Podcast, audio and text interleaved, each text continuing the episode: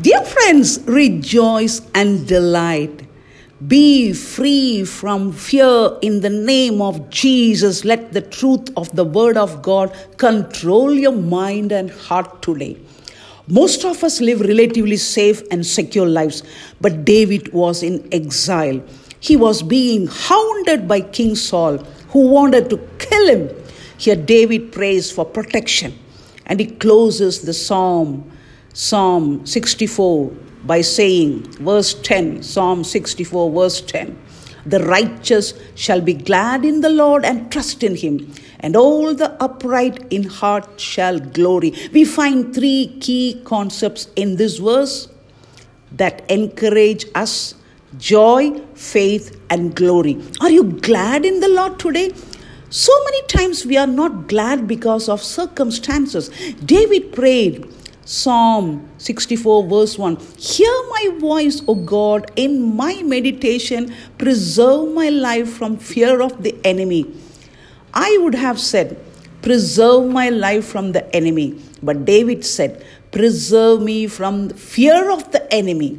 In other words, instead of fear, he had faith. Instead of fear, he had joy. Instead of fear, he wanted to bring glory to God. Yes, dear friends, most of our problems are not on the outside, but on the inside. When the disciples were in the boat in the middle of the Sea of Galilee on a stormy night, Jesus came to them and rebuked them for their unbelief. Their problem was in the storm on the outside, it was the storm on the inside. Likewise, your problem today may not be the circumstances around you or the people against you, it may be the fear that's inside you. Yes, Psalm 64, verse 9 All men shall fear and shall declare the work of God.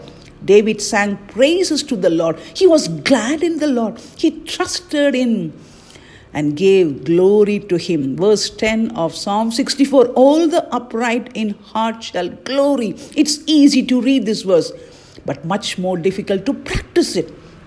Take your eyes off the circumstances and put them on the Lord. Trust in His promises, not your own power and most of all, seek to bring Him all the glory.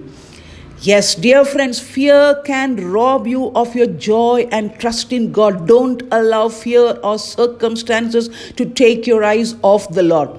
Let the truth of the Word of God control your mind and heart.